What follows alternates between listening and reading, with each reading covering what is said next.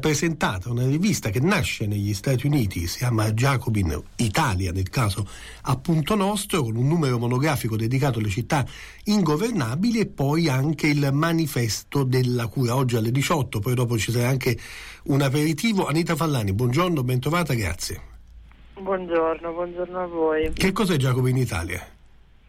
Allora, Jacobin è una rivista che è arrivata in Italia da un paio d'anni e si occupa di scegliere dei temi. Ogni tre mesi esce un numero e in quel caso appunto ci occupiamo di città, e l'obiettivo della redazione è quella di restituire nella maniera più complessiva e organica possibile la, la complessità del tema scelto, grazie a tutti i collaboratori che hanno interessi e fanno dei mestieri diversi, dall'antropologia a economisti a semplici attivisti.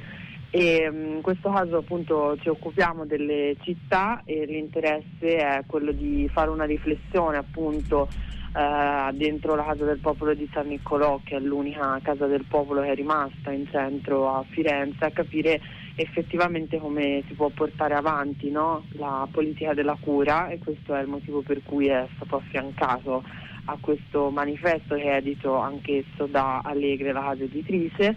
per capire come effettivamente, no, si porti avanti questo principio, che come sappiamo è un termine che è stato estremamente ehm, diciamo rilasciato all'ambito ospedaliero, quando invece la cura, come diceva anche Don Milani, è una pratica politica, e questo si avvera non solo nelle scelte amministrative di gestione di una città,